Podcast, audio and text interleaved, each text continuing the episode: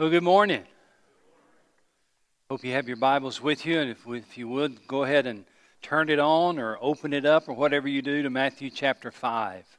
Matthew chapter 5. Today we're starting a short two week series called Noticeable. I looked up the definition for the word loud this week. The word loud means having exceptional volume or intensity. In other words, it's noticeable. It's noticeable because it has exceptional volume or intensity. I did a little research and I found out that the average human voice registers at 25 to 35 decibels. The average human voice, 25 to 35 decibels. Of course, I bet you know some folks that are way above average, don't you? Don't name any right now, that would be a little embarrassing. So the question is how high is too high? How loud is too loud? Well, health officials have set have set or set the ouch meter at 115 decibels. That's the volume that the level that can really start damaging your hearing starts damaging your hearing at 115 decibels. Now, as I did my research, I discovered that the loudest band ever was The Who. You remember The Who? You bunch of heathen. the, the, band known as the loudest band ever, uh, The Who, they once in a concert in 1976, they had a concert and the volume was measured at 126 decibels. To put that into perspective for you, if you were standing out at a runway and a 747 jumbo jet took off, that would be 140 decibels. So the Who was right up there with the jumbo jet in their volume. But that's not as bad as the world's loudest car stereo. In nine, or I'm sorry, in 2002, a group of German car engineers built a car stereo that produced 177 decibels. It was led, the team was led by a 64 year old school teacher who, insta- who installed this giant speaker system in a Ford Bronco. I think I've sat beside that guy at a red light. You know, we talk about loud music, we talk about loud talking, we talk about loud thunder, we talk about loud trucks, we talk about loud kids. And most of the time, when you talk about something that's loud, it's not in a positive connotation. When you talk about something or someone that's loud, you're talking about something or someone that has exceptional volume or intensity. Loud can be downright irritating sometimes. I mean, more than likely, I doubt that your wife has ever said, That TV is really loud, but it's wonderful. No, loud is sometimes irritable, but watch this loud is always, always noticeable. Without exception, it gets our attention because it's loud. On Saturday, March 23rd, we're going to have a day that we call Love Loud. We don't want it to be a day that's irritable for our people, but we want it to be a day where it is noticeable that we love the community, and more importantly, that God loves the community. I mean, what if, just think with me for a moment, what if we could make God's love noticeable on that day. What if on March 23rd we could get the attention of the community by serving their needs and helping them with something? What if on March 23rd we could turn up the volume and demonstrate the love of Christ in a tangible way? On March 23rd, hundreds of us, Lord willing, will go out and we want to have a love that is noticeable as we love loudly. It might surprise you to find out that Jesus once talked about living a life that's noticeable. He did that in, in Matthew chapter 5. If you haven't opened God's Word to there yet, I hope that you will. Matthew chapter 5, beginning in verse 14. Here's what Jesus said about living a life that's noticeable. He says, You are the light of the world. A city on a hill cannot be hidden.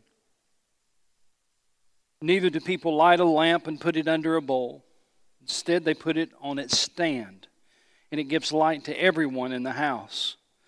In the same way, let your light shine before men that they may see your good deeds and praise your Father in heaven. Every one of those three verses is talking about something that's noticeable, being noticeable. Look at verse 14 again. You are the light of the world. A city set on a hill cannot be hidden. Your life should be noticeable, he's saying. Verse 15 Neither do people light a lamp and put it under a bowl. Instead, they put it on its stand, and it gives light to everyone in the house because it's noticeable. And again in verse 16, in the same way, let your light shine before men that they may see your good deeds and glorify your, your Father in heaven because your life is noticeable. Someone has said that the best way to spread Christianity is to be a Christian. We should have a faith that's not invisible. We should have a faith that's not secret. We should have a faith that is noticeable. That German pastor and theologian Dietrich Bonhoeffer put it this way during the days of, of Hitler and, and on all the things that went on during that time. Pastor Dietrich Bonhoeffer said there can be no such thing as secret discipleship. He said either the secrecy will destroy the discipleship or the discipleship will destroy the secret. So, today, using this text, I want to talk to you about letting others see your love. Letting others see your love. Looking at this text, I want you to first notice what I've already alluded to that God calls you to live a life that is noticeable. That's the first point. God calls you and He calls me to live a life that is notice, noticeable. You see, the world has a need, God has a plan, and it involves you. I'm going to say that one more time. The world has a need, God has a plan, and it involves you. Look how Jesus said in verse 14 You are the light of the world. Now, when he said you, Y O U, who was he talking to? Well, originally he was talking to the 12 disciples. We look up to those men, we hold them in high regard. Some of them have books of the Bible named after them. So we hold them in high esteem. But when Jesus spoke these words, they were not held in high esteem. When Jesus spoke these words, they were not well known. They had just started following Jesus. They had just left their fishing nets. They probably still smelled like fish. They were just starting their journey of being a disciple of Jesus, and he takes them away uh, to a place there near the Sea of Galilee, and that's where they did what, what's called the Sermon on the Mount, where Jesus taught them Matthew 5, 6, and 7. They were brand new to the faith, brand new to the idea of following Christ. They were not influential, they were not famous, they were ordinary fishermen and a despised tax collector. They were basically as ordinary as you can get. And yet, God, Jesus said to these 12 ordinary guys, You are the light of the world. I wonder if Peter didn't say, Are you sure? Us? Can I ask you a question? Do you ever feel like your life doesn't matter? Do you ever desire to do something significant with your life? Listen to me.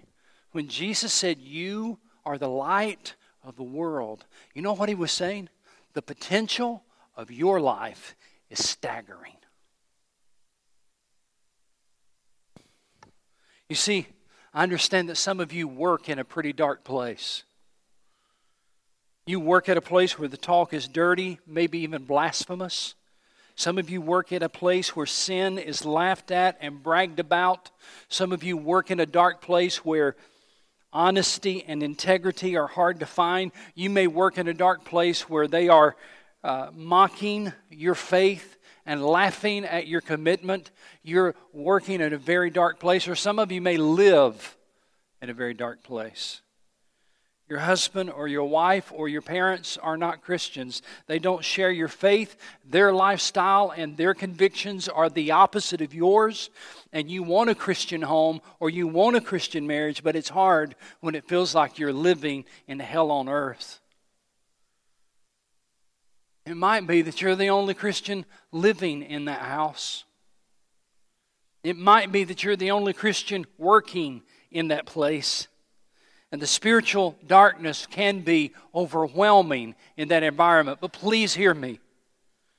That is where the light is most noticeable. When it's in the midst of the darkness.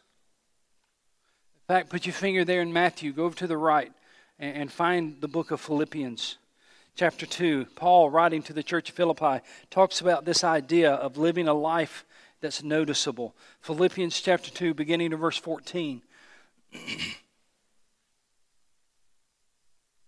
Do everything without complaining or arguing, so that you may become blameless and pure. Watch this children of God without fault in a crooked and depraved generation in which you shine like stars in the universe. Paul was saying, live a life in such a way that nobody ever has to ask you if you're a Christian. Live life in such a way that you look different from the people around you. Live life in such a way that you handle things differently from the people you live with or the people you work with. See, watch this, ladies and gentlemen. See if you agree with this. If so, I hope somebody will just kind of give me an amen today.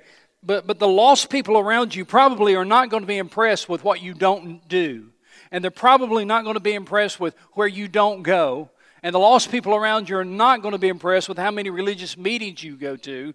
But the thing that will impress them is if they see Jesus has actually made a difference in your life. You see, you are living proof that there is another way to live. You are living proof that Jesus is real. Jesus says to you and me today, You are the light of the world. That's why if your Christianity stops at the church door on your way out, it's not good for much. A Christian should be just as much of a Christian in the factory as they are in church. A Christian should be just as much a, a Christian in the classroom as they are in, in church. You should be just as much a Christian. Watch this, this is going to hit hard. You should be just as much a Christian on the golf course as you are in church. You should be just as much, just as much a Christian wherever you are as you are in church. And if your Christianity stops at that door as you're leaving, I don't even know if you are a follower of Jesus. Jesus didn't say, You are the light of the church. Jesus said, You are the light of the world. And in that world, it ought to be obvious, noticeable, that you're a follower of Christ. Number two, God calls you to live a life also that is strategic. God calls you to live a life that is strategic. In chapter 5, verse 15, look what Jesus said. Neither do people light a lamp and put it under a bowl. Instead, they put it on its stand, and it gives light to everyone in the house. Now, in the days of Jesus, when he spoke those words, he was talking about a lamp like this one. Various sizes, but most of the lamps in Jesus' day were fashioned like this one. I got this in Israel. And the lamps in that day uh, had a, a, larger hole where you would pour the olive oil in. And then they had a smaller hole where you would stick the wick down into the oil. And then you just light that wick, and that was your lamp. That was your light in your home. And so to the disciples that day, Jesus said, Let's think about this. As he was making application of this point that you are the light of the world, as he made that application, he said, Let's think about this. You, nobody lights one of these and then covers it up. What would be the purpose of that? He said, No, you light one of these and you place it strategically where it can help you in the darkness. Let that sink in for a moment. You don't randomly light a lamp and just set it down. In that day, when, when there was so much darkness and so little light, see, we've grown up in a time where we have lights everywhere. But in that day where there was darkness everywhere and so little light, Jesus said, when you light a lamp, you place it strategically on a stand. You place it there for a purpose. You place it there on purpose. You place it there because light is needed there in the darkness. Could it be that the reason that you're working where you're working or you're living where you're living is that Jesus has strategically placed you as light in the darkness? Could it be that you've had a bad attitude about your work when really Jesus is saying, but you're there for a purpose? Yes, it's a dark place, and they desperately need the light. And I've put you there strategically to be that light.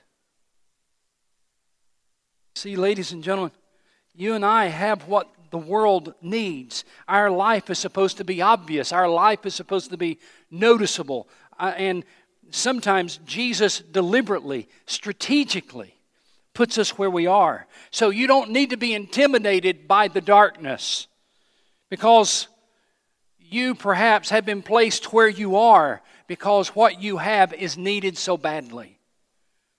So embrace who you are. You are the light of the world, and embrace where you are because you're there because darkness is there. Number three.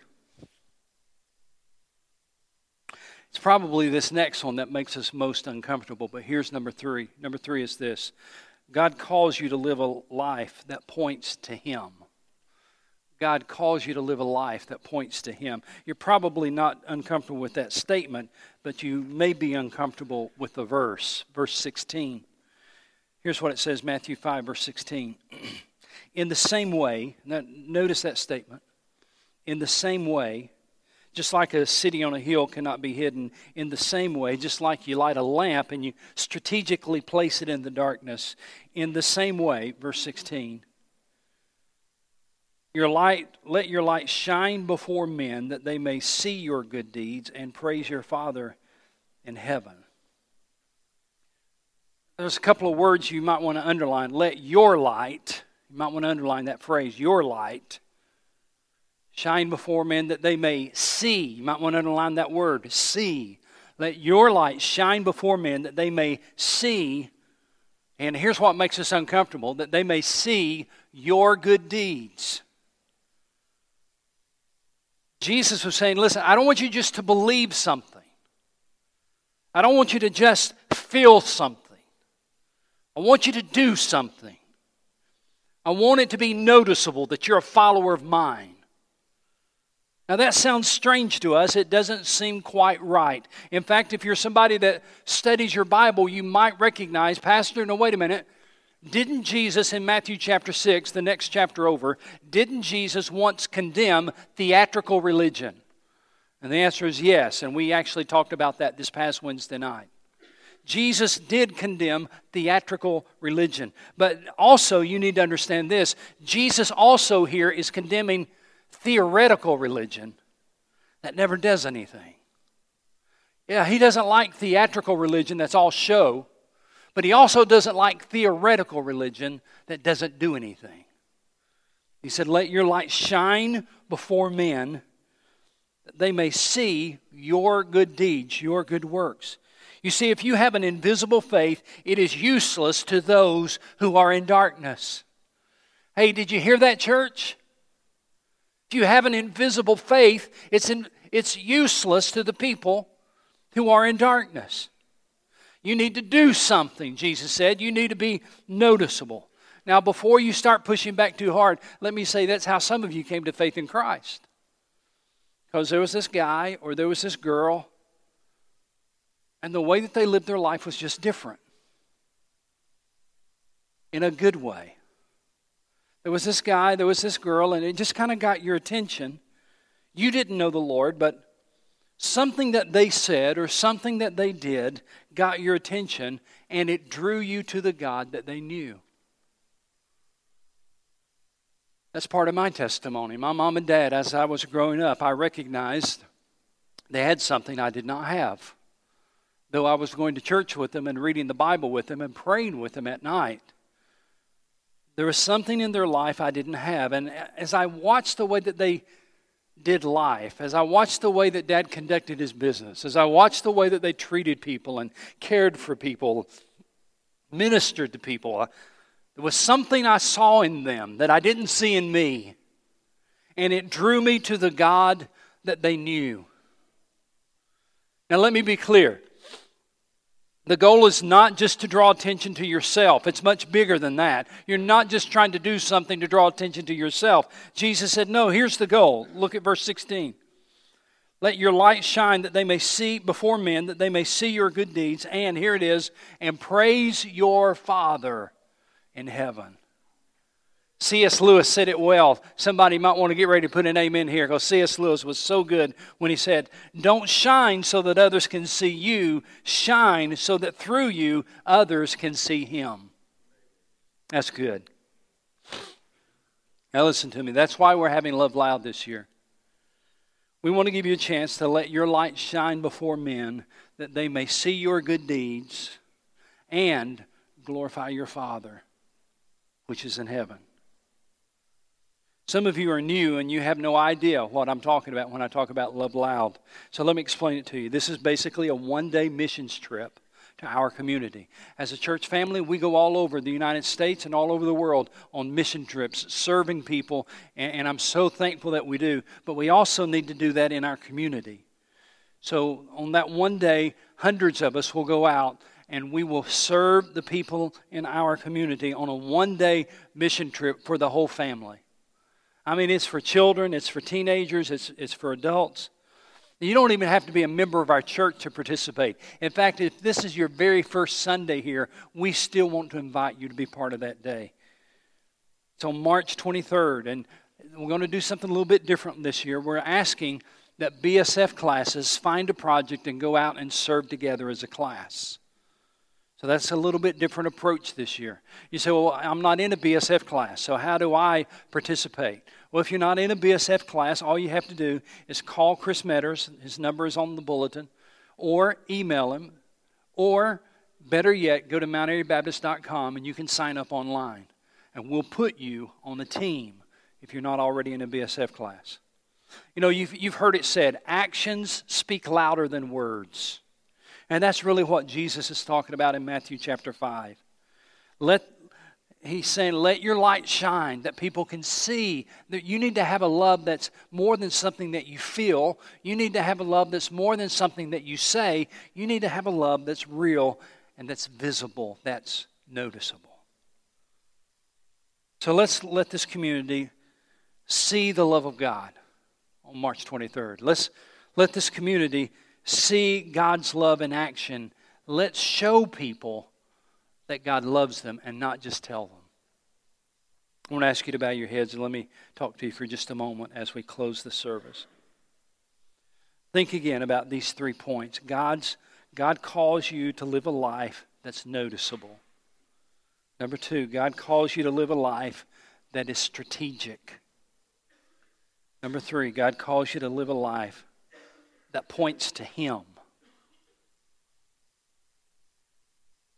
During this invitation, my, my prayer is that the Spirit of God would work in your heart in such a strong way that if you don't know Christ as your Lord and Savior, that you'd surrender today. I'm here to help you with that. I'm here to introduce you to Jesus. You, as soon as we stand, you can come down front, and I'd be happy to help you understand how you can have a relationship with God through Jesus Christ. Others here today, you said, Pastor, I know I'm a Christian, but tell you what, where I'm living, where I'm working, I don't know that I'm letting my light shine. I, my love for Jesus probably is not noticeable, and I just need to ask the Lord to help me. And please feel free to come to the altar during this invitation. Please feel free to come to the altar and say, God, I believe you have strategically placed me where I am, though I may not even like it. May I be your light in the midst of this darkness. Just commit it to the Lord. Father, in the name of Jesus, we're grateful that there was a day when the light of the world came into the world in the form of Jesus. And may we point others to Him by the way we live our lives. I pray that in Jesus' name.